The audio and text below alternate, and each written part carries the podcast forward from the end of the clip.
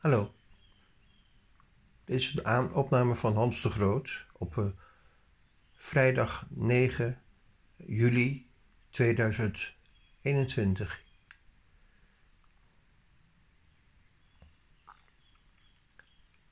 Ik wil even aanhalen wat het houdt, wat het inhoudt om te gaan geloven in God. En waarom ik, in het kort gezegd, ben gaan geloven in God. Ik die altijd een heel erg, ja, antichrist was. Ik die daar nooit zoveel van moest weten. Maar toch ook er vreemd genoeg altijd wel voor open heeft gestaan.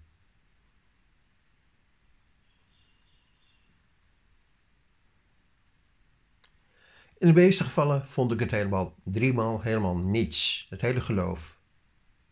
Vond ik het schijnheilig, vond ik dat ze allemaal deden alsof, en vond ik het een hele slechte invloed. Ik dacht met name aan de vader van Bas. Bas leerde kennen in een kinderthuis. En die vader van Bas, die was niet in staat geweest op zijn kind op te voeden. Het kind kwam terecht in een kinderthuis. En toen, toen kwam de vader van Bas tot bekering. Hij wilde eigenlijk toen iedereen gaan bekeren. En hij had heel veel kritiek op mensen die het niet volgens God deden. Dat kinderthuis waar ik werkte, daar deugde echt helemaal niets van. Wij deden dit niet goed, we deden dat niet goed, we deden, ja, we hadden het zo moeten doen en we hadden het zus moeten doen. Hij had een hele grote kritiek. En hij haalde dan heel graag Bijbelversen aan, zoals het allemaal zou moeten. Ja, de vader van Bas. Een jongetje dat eigenlijk toen, toen al zeker uh, ja, zo'n drukte, uh, drukte, druktesyndroom had. Eigenlijk een jongetje die eigenlijk, wanneer je hem niet stopte met te praten, dan dan ging er schuim om zijn mond ontstaan. Hij had dat niet in de gaten. Maar hij, hij was heel erg druk. Hij was nooit in toom gehouden. Dat had zijn vader niet kunnen doen. Dat is natuurlijk zo gekomen, om, ja, misschien wel allemaal omdat ik het nu kan navertellen. Anders had ik het nooit kunnen vertellen. Anders had ik het nooit over Bas kunnen hebben. En ik vind, vond Bas een heel erg leuk jongetje. Hij was heel spontaan, hij was heel bewegelijk, maar ook ja, heel vriendelijk. Een vriendelijk luipje.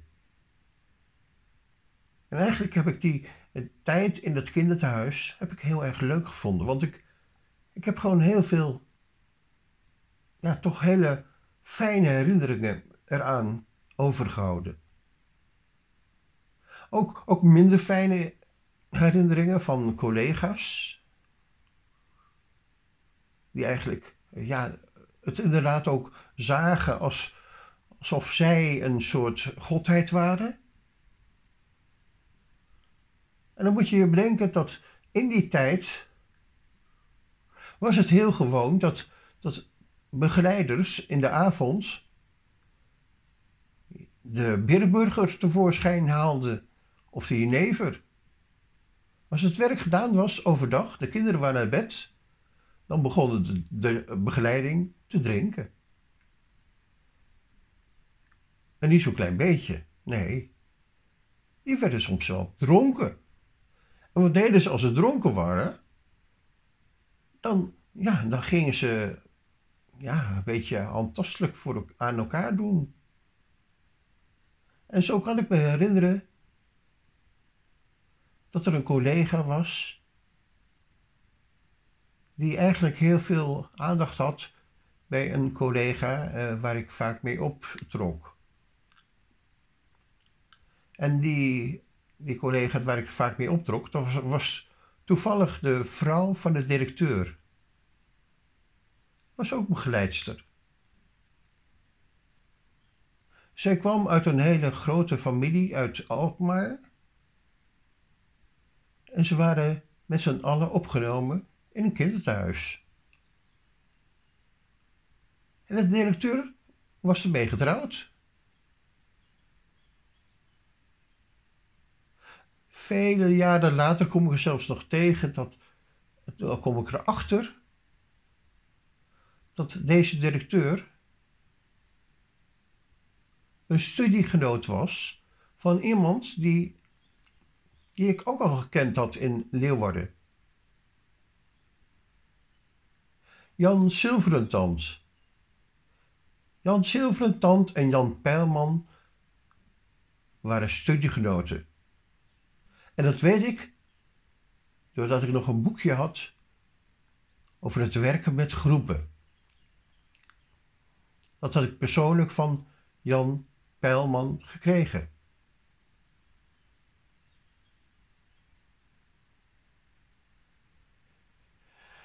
Oké. Heel veel tekst over, over mensen die niet geloven. En ik geloofde in die periode dat ik, dat ik daar was, dat ik uh, eigenlijk uh, de keuze had gekomen, uh, gemaakt om, om eigenlijk ja, tot, tot het werk in een kinderthuis gaan, gaan komen. Maar wa waarom ging ik eigenlijk naar de kinderthuis? Waarom trok mij dat aan? Ik was een jaar of 17, 18 en ik, uh, ja, ik moest nog heel veel ontdekken. Ik zat nog op school, op de middelbare school. Ja, en in die periode is er iets heel heftigs in mijn leven gebeurd. En ook kan ik me herinneren dat er in die periode iets, iets gebeurd is met een grote groep jongeren die ik tegenkwam. Ik heb niet zoveel mensen daarover uh, verteld, zeg maar. Maar het is nooit bij me weggegaan. Je moet weten dat toen ik 16 jaar was, ik nog bezig was met, met de MAVO. Ik zag kans om achter elkaar, vanaf mijn twaalfde of dertiende levensjaar, om achter elkaar elke klas van de MAVO te dubleren. Ik vond dat ook heel leuk om, om te vernemen dat Joep van het Hek het meest, uh, hetzelfde had gedaan. Die heeft het net zo erg moeten vinden als ik. En helemaal die scholen waar ik op zat waren echt heel erg. Er waren de meesters niet van die grote voorbeelden. En helemaal die eerste school waar ik op zat, die school waar ik op zat, toen het gebeurde dat ik mijn oudste broer verloor. Het verliezen van je broer kan een hele grote indruk op je maken. Helemaal wanneer je het niet verwacht en het plotseling voor jou gebeurt. Mijn oudste broer was al een tijdje in een soort van depressieve tijd. Depressiviteit. Hij, hij dacht even dat hij uh, iets van werkelijke liefde had gevonden. Hij was op zoek gegaan naar die werkelijke liefde. En hij was uh, met zijn vriendin Jolanda Ruggenbrink was hij geweest. Maar dat was hem allemaal veel te, braaf, geloof ik. Ik vond het heel leuk, maar mijn broer blijkbaar niet. Misschien had ze te veel principes die uh, christelijk waren, dat kan heel goed.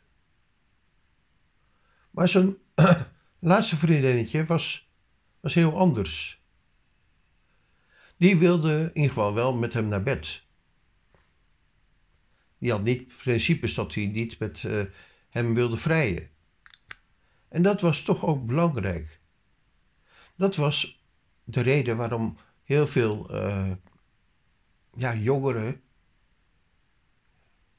uh, ja, die, waar ik mee op ben gegroeid, ja, die waren voor God of tegen God. En als ze voor God waren, dan waren ze tegen de seks. En als ze uh, tegen God waren, dan waren ze voor de seks. Seks was eigenlijk in ons leven heel belangrijk. En daar waren we mee opgegroeid. Wij waren opgegroeid met mensen die uh, van seks mochten houden. En dat het allemaal eigenlijk maar onzin was dat je dat, je dat niet kon doen als jong uh, onderzoekend mens. Vrijheid van seks, dat was heel belangrijk. Wij experimenteren daar al eigenlijk op een hele jonge leeftijd mee. Zelfs toen, uh, toen we amper vier, vijf jaar waren. Toen kan ik me nog herinneren dat ik samen met mijn oudere broer, twee jaar oudere broer, met het buurmeisje in bed geraakte. En ja, alles uh, gingen uitproberen. Om, uh, om stokjes in haar kut te stoppen en te kijken hoe dat gaat en hoe dat voelde voor haar. En dat vonden we alle drie heel erg spannend. Is natuurlijk helemaal uit een boze voor gelovige mensen, maar dat is mijn ervaring geweest. Dat is mijn jeugd geweest. Wij waren vrij opgevoed. Mijn vader had het allemaal nooit zo goed begrepen van zijn ouders en mijn moeder evenmin. Ze waren beide met de kerk opgevoed. Maar beide waren ze in de oorlog even hard ervan afgevallen. Zij konden hun beide ouders, beiden, niet geloven. En zij verbonden eigenlijk hun ouders met het geloof.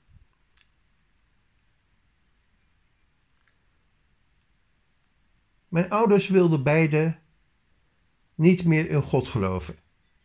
Jezus was er niet meer. En daar hadden ze beide een reden voor.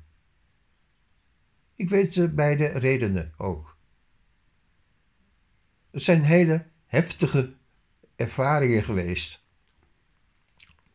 Bijvoorbeeld dat de, dat de moeder van mijn vader, eveneens als, als mijn, mijn oudste broer, een zelfmoordpoging had gedaan in de oorlog. En dat had mijn vader kunnen ontdekken. En hij heeft zijn moeder ervan weerhouden om zelfmoord te plegen. Voor mijn moeder gold een heel ander verhaal. Dat was omdat mijn opa van mijn moederskant, die werd in de oorlog naar Duitsland gestuurd. die moest in een, uh, in een Duitsland in een wapenfabriek werken. Of uh, ja, fabrie een fabriek om, uh, om, om, om eigenlijk misschien wel Joden te vernietigen. Ik, ik weet het niet wat, wat hij precies heeft gedaan. Hij moest in ieder geval werken in Duitsland. En dat is heel erg heftig geweest. Hij is er eigenlijk nooit meer overheen gekomen, die opa. Hij is eigenlijk uitgegleden in, in het toneelspelen. Doen alsof. Maar dan op een negatieve manier. Niet op een, ja, een manier waarop je iets, iets van liefde in je hart hebt. Nee, meer, meer het acteren omdat je moet acteren. Het acteren zoals je dat ziet, zoals je het heel goed kan zien, is in Sobos Ghetto. Een stuk wat uh, een zekere Erik Vos heeft mogen regisseren. Ik zeg met nadruk mogen regisseren, omdat uh, meneer Sobol een Israëlischer was, een Joodse man was, die, die dat stuk, dat toneelstuk over uh, het ghetto Sobol, Sobols ghetto, mocht hij niet in, in zijn eigen land maken. Dat werd verboden. Waarom niet? Was het dan niet waar? Ja, ja, het was wel waar. Maar de Joden wilden dat niet van hunzelf horen en niet weten, want het was een negatief image voor de Joodse gemeenschap. En daarom wilden ze niet. De Joden waren eigenlijk een beetje hypocriet. Eigenlijk is het Joodsdom ja, een, een organisatie die die zich heel erg keert tegen uh, bepaalde werkelijkheid. Hoe doen ze dat dan? Uh, het belangrijkste vind ik eigenlijk, achteraf, dat zij Jezus Christus nooit erkennen als, als iemand die de zoon van God is.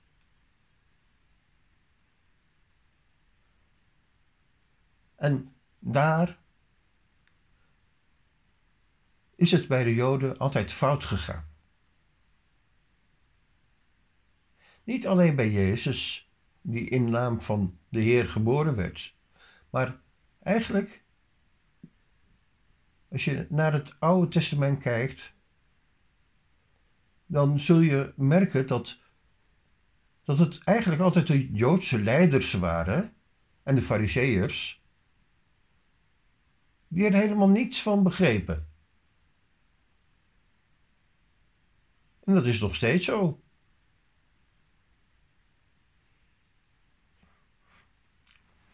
Oké. Ik ga het over geloof hebben, niet over antigeloof. Wat heb ik ervaren toen, toen ik. Uh, ja, toen ik het nog aan het eind met mijn broer optrok. Kort geleden uh, op dat moment, dus uh, ja, daar heb ik het over veel jaar geleden. Ik heb het over 1974 uh, uit mijn hoofd. Ik, ik, moest een. Ja, 74, zoiets.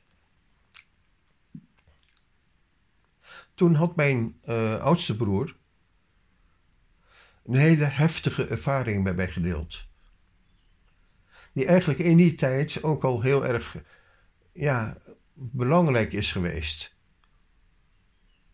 Die hem ook eigenlijk deed beseffen dat,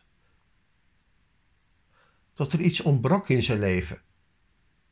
Er ontbrak een doel in zijn leven, een heel belangrijk doel. En waar hij daar het beste achter was gekomen was toen hij opgeroepen werd voor de dienstplicht.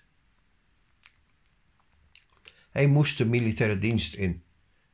Als eerste zoon was hij uitgekozen om ja, aan te treden tot de militaire dienst. Dan was het zo dat mijn vader had ook in de militaire dienst gezeten. En hij, hij heeft eigenlijk zelf ervaren dat dat een hele belangrijke tijd voor hem was geweest. Waarom was het een belangrijke tijd voor mijn vader?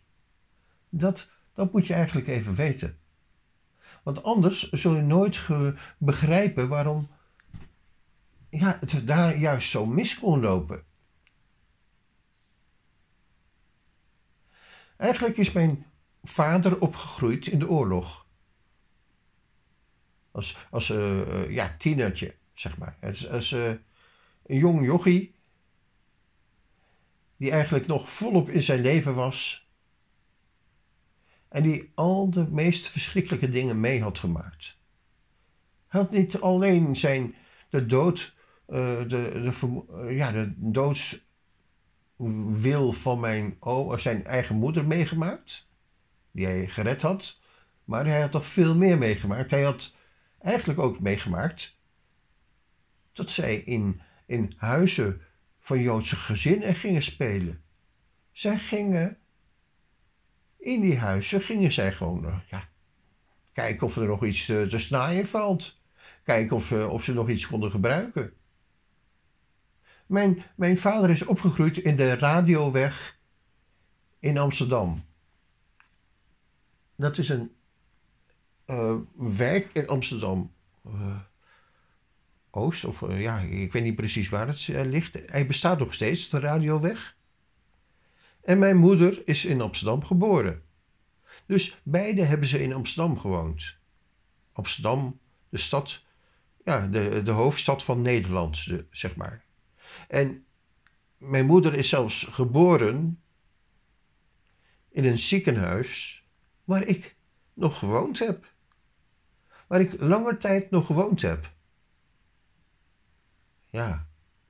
Er was toen een gekraakt uh, kunstenaarspand. Het zogeheten WG-ziekenhuis. Wilhelmina Gasthuisziekenhuis. Nou, dat heb ik daar dus, uh, ja. Want ik had het over mijn moeder, over mijn vader in de oorlog. En ja, mijn oma heeft ook in Amsterdam gewoond. Dus de moeder van mijn moeder. En die, die heeft eigenlijk daar in een, uh, ja, een zeer rijke wijk gewoond.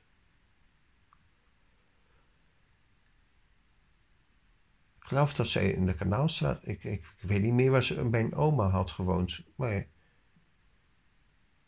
die hebben daar ook in een uh, bepaalde straat gewoond.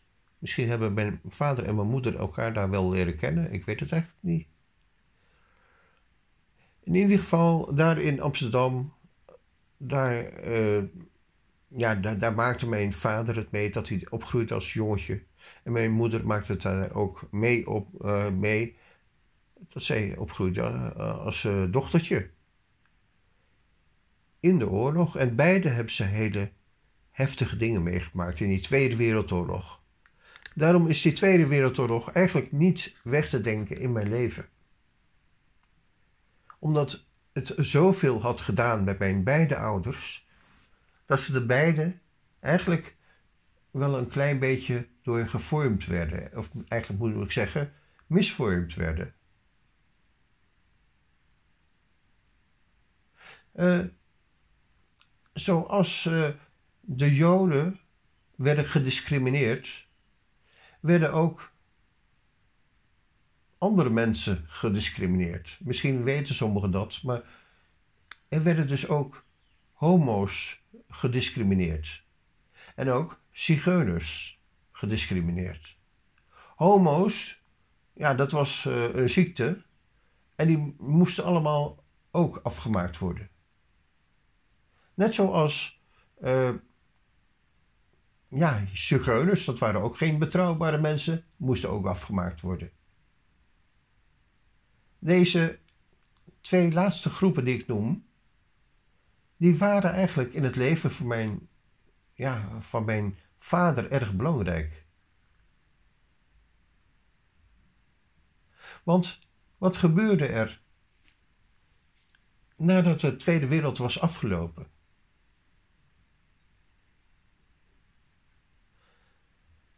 Toen moesten zij als uh, kleine jongetjes erkennen ja, dat, uh, wat, wat ze gedaan hebben, wie ze uitgescholden hadden en wat ze misschien niet zo goed hadden gedaan. En dat was misschien wel uh, ten opzichte van ja, mensen die homo waren. Die dus niet een keuze hadden gemaakt voor de goede seks.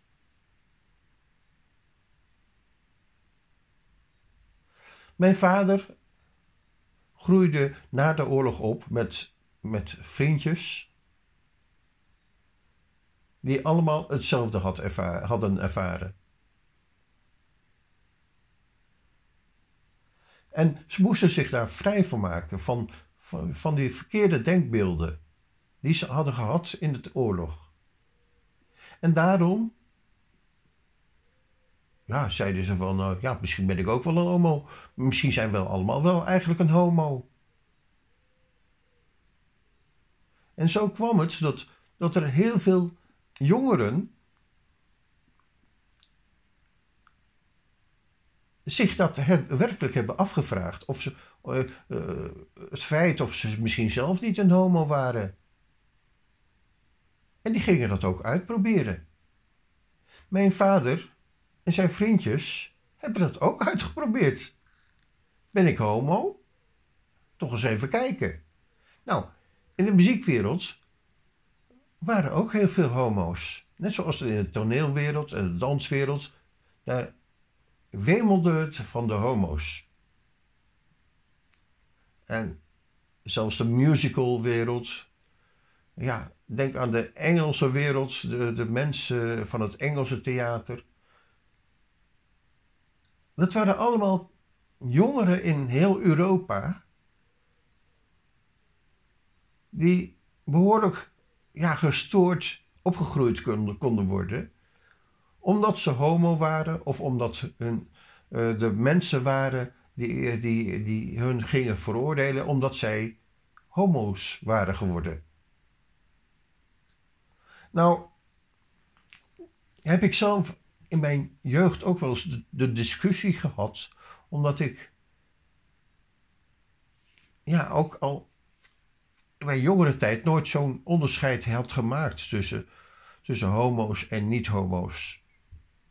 Ja, er waren jongens die uh, heel eenzijdig uh, alleen met een moeder uh, opgroeiden en of geen vaderfiguur in hun huis hadden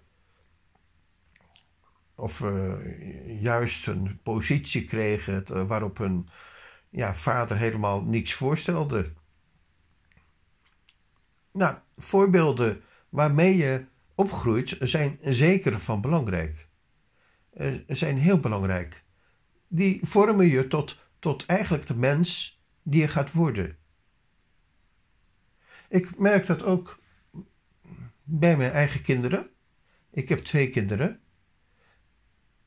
En ik heb gezien hoe zij tegen mijn wil in opgegroeid zijn door mensen die absoluut tegen mij konden zijn. Die, die mij op alle fronten hebben willen tegenwerken en mij ja, eigenlijk eh, als zondebok hebben willen afschilderen. En dat was niet terecht. Maar ik hoorde wel en ik vernam ook hoe het hen gelukt was om, om mij in die positie te drukken. Mensen zijn van hele grote invloed op hun kinderen.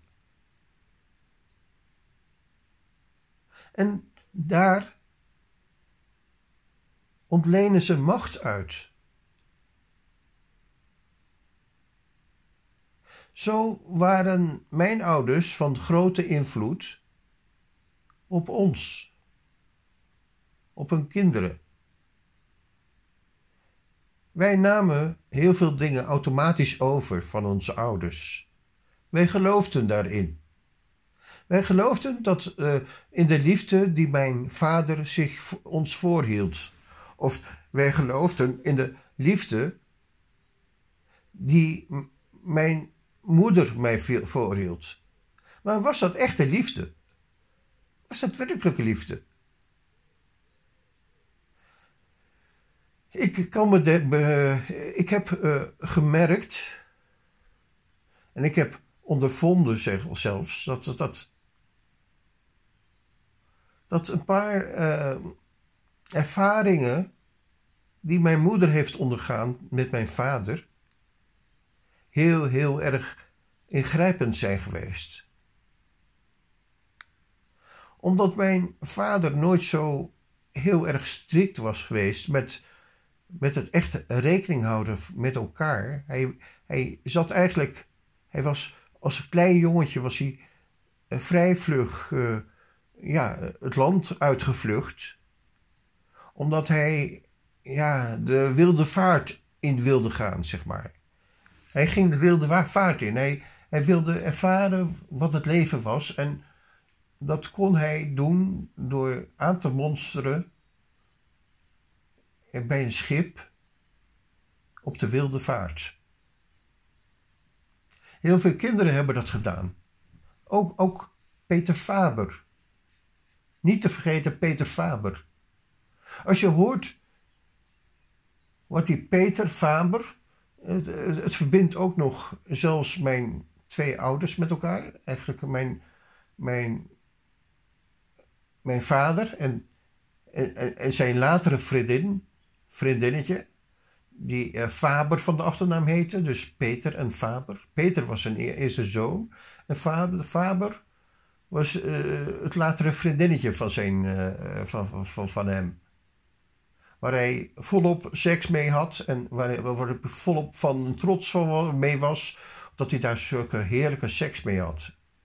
En toen dat niet meer lukte, toen ging hij aan de Viagra.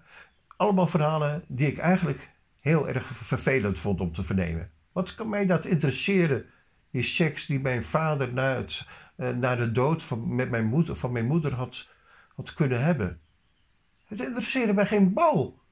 Die seks van, dat seksleven van mijn vader. Met die vriendin, die, die ik overigens helemaal niet aardig vond.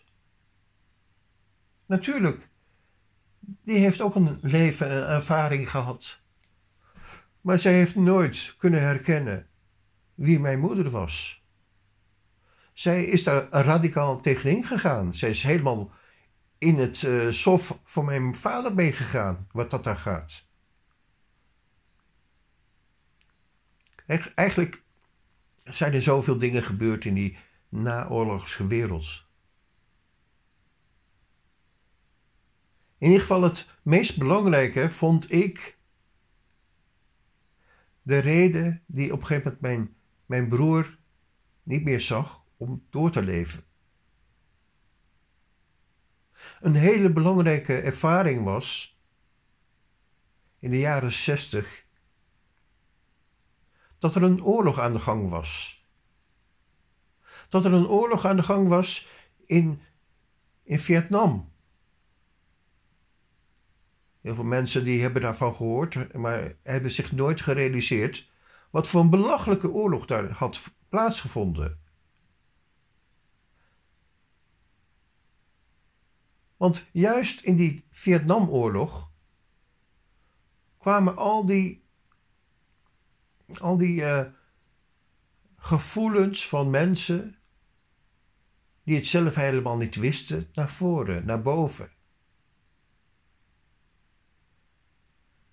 Men had geleerd als als klein jongetje dat de Canadezen het land Nederland hadden bevrijd. En daar was men trots op. Men was trots op alle militairen die in de dienst hadden gezeten. en die gevochten hadden voor hun vaderland. En ook mijn vader had gevochten voor zijn vaderland zogenaamd. Hij was de dienst ingekomen, maar eigenlijk ook heel sterk als anti-held. Hij was opgegroeid. Uh, ja, uh, wat heb ik eraan? Wat, wat, kan ik ermee en wat doe ik ermee? Hij was tot over, overtuiging gekomen dat. Ja, dat maakt hij zijn kinderen wijs in ieder geval. Dat wanneer je in de dienst kwam, dat je pas echt een man werd. Dat je in de dienst, ja, ervoor uh, ertoe kwam om, om je eigen ja, jeugd goed te kunnen onderzoeken. Ben ik nou een man of ben ik nou een vrouw? Ben ik een homo of een hetero? En dat leerde je volgens mijn vader in de dienst. En dat was gewoon een belachelijke uh, reden die ergens helemaal nergens op sloeg. Want hij had te maken gehad met dat hij in, in, juist in die oorlogsjaren in Joodse huizen speelde en, en, misschien wel uh, homo-vriendjes ging uitschelden. Of homo's die waren slecht, die moesten allemaal naar, naar het concentratiekamp. Dus hij heeft waarschijnlijk een, een omslag ervaren van zijn houding naar homo's toe. En die houding naar homo's toe, dat was na de oorlog heel erg belangrijk. Net zoals de houding naar zigeuners toe. Ik ben bevriend geraakt met zigeuners. Ik werd er juist naartoe getrokken. En mijn moeder, die had eigenlijk vaak het wel het. Ja, haar liefde was voor de, voor, voor de zigeunermuziek.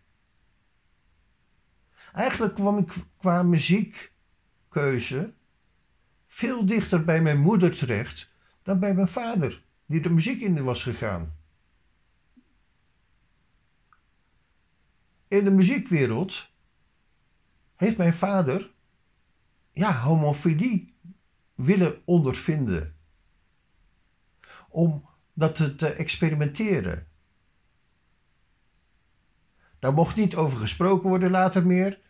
Maar hij vond het wel nodig om, om, om, om mij te verzekeren dat zijn vriendje Arne, Arne van Onk, dat hij homo was geweest. Dat hij het eigenlijk helemaal niet wist. Maar hij vergat daar gelijk bij te zeggen dat hij het zelf ook helemaal niet wist. En dat hij al helemaal niet wist wat eigenlijk trouwheid was. Want terwijl ik in de buik van mijn moeder zat, of mijn broer zat in de buik van mijn moeder, is hij vreemd gegaan. Heeft hij mijn moeder bedrogen? En als je weet hoe verschrikkelijk dat is wanneer een, een, een, een vrouw gaat merken dat haar man overspel doet, terwijl ze in verwachting is. Dat doet heel veel met kinderen en heel veel met jonge vrouwen. Eigenlijk is dat een wond die bij een vrouw nooit overgaat. Dat heb ik ook later ondervonden. Later ondervond ik het bij mijn, uh, zelfs bij mijn schoonouders. Dat er een gapende wond aanwezig was die zelfs 15 jaar lang bij een vrouw een dubbele migraine had veroorzaakt.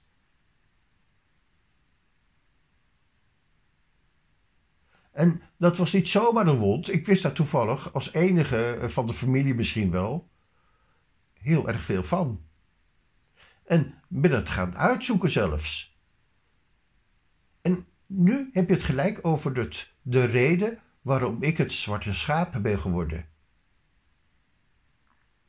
Dat is omdat ik dat ben gaan uitzoeken. Ik wilde de waarheid weten. Ik wilde, uh, ja, de, ik werd toegetrokken naar, naar die ene kant van de Bijbel, waarbij je gaat kiezen. Je gaat kiezen tussen twee bomen. En de ene boom is de boom van het goed en het kwaad.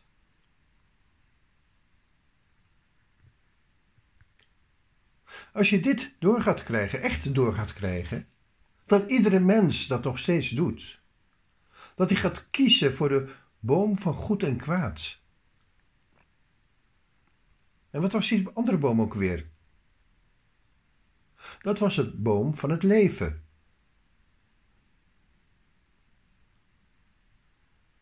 Ik merk nu pas heel erg goed dat ik eigenlijk zonder het door te hebben na mijn scheiding in 2003 afging op de boom van een goed en kwaad.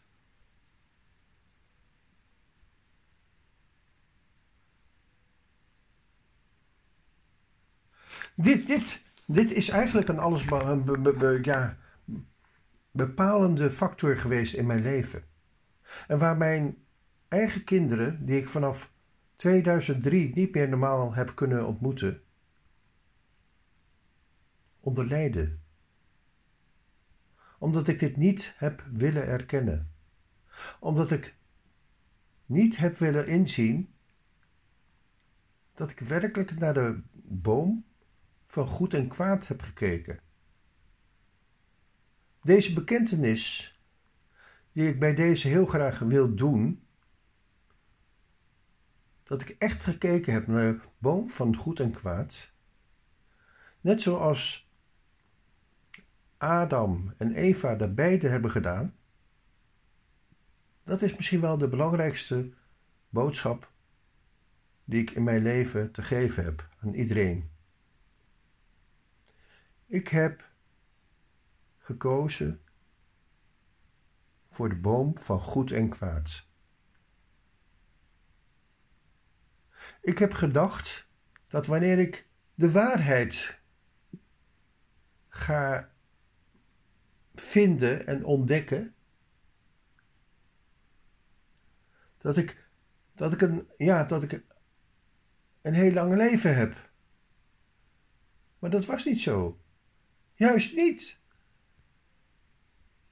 Juist die boom van de goed en kwaad, die, die slang die in mij aan het fluisteren was, die, die fluisterde mij hele verkeerde dingen in. Dat was een en al bedrog.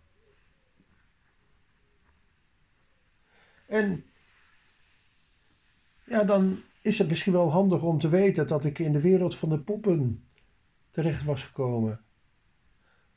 De poppenwereld.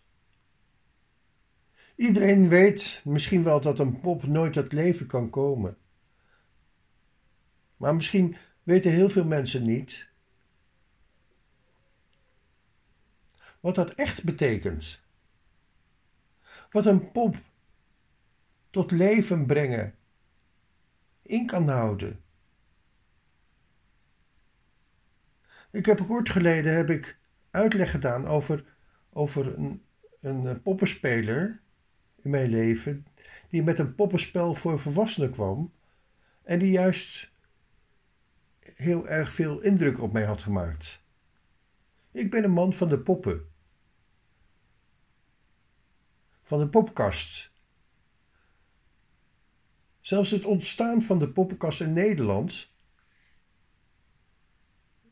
reflecteert een heel slecht huwelijk in Amsterdam. Heel veel mensen weten dat niet. Die denken alleen aan die uh, soldaat, uh, dat was uh, trompetter en, in het leger. Dat is de andere versie van het verhaal van Jan Klaas en Karterijn. Een veel realistischer beeld krijg je door te kijken naar het andere verhaal. Jan Klaassen en Katrijn, die opgegroeid zijn in de Jordaan. Kijk daar eens naar. Ga, eens een woordenboek opzoeken of in een encyclopedie opzoeken waar, wat dat verhaal is. En dan kom je erachter dat dat een voorbeeld is van een heel erg slecht huwelijk. Die, die eigenlijk iets deed wat helemaal niet kon. Dus dat aspect van het poppenspel, hetzelfde poppenspel wat, wat Hendrik Ibsen beschrijft in zijn poppenhuis, dat moet je begrijpen. Om te begrijpen van wat een pop is. En waarom een pop niet iets is van de buitenkant. Ja, van de buitenkant is het, een pop is geen leven, is, is geen enkel leven. Is een doodstuk ding, is een doodstuk hout.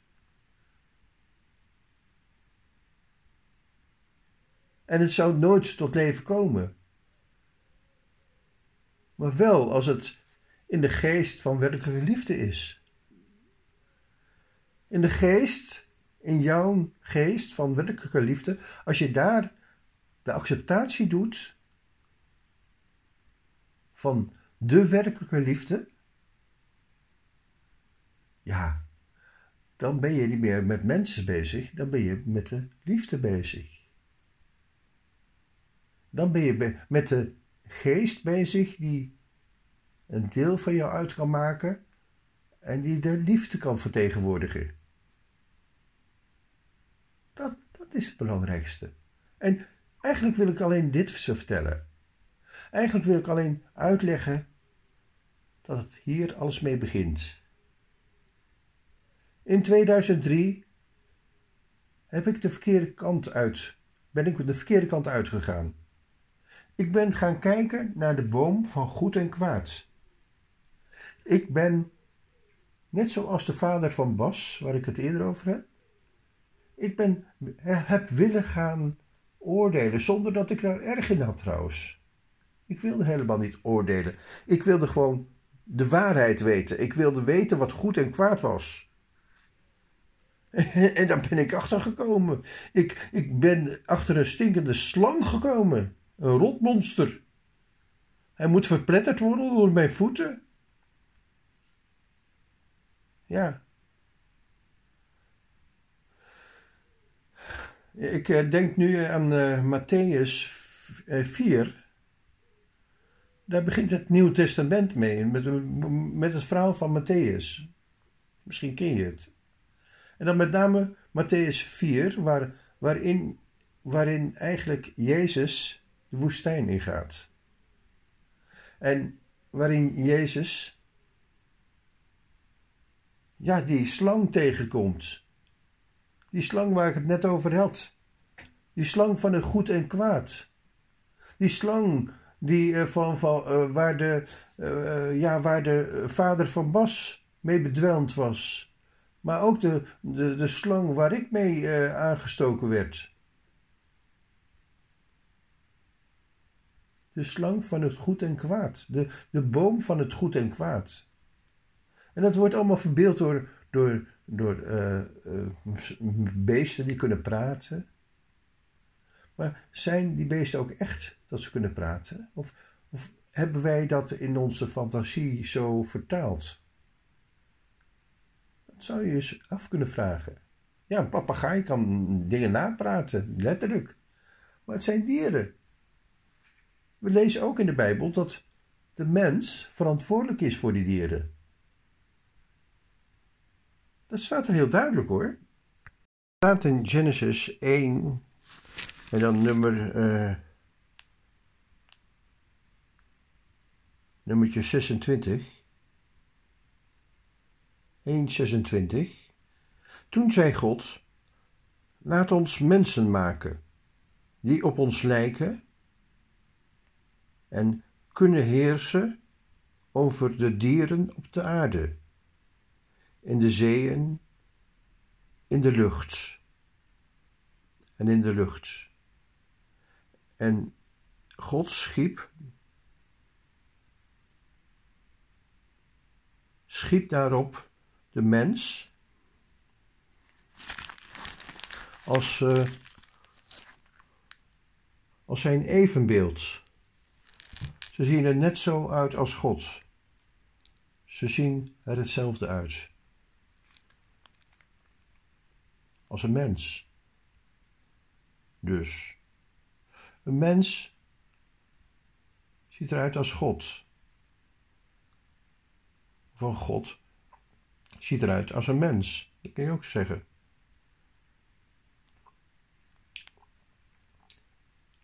Als man en vrouw schiep hij hen. En God zegende hen en zei: Vermenigvuldig je, bevolk de aarde en onderwerp haar. Heers over de vissen, de vogels en alle andere dieren. Kijk om je heen.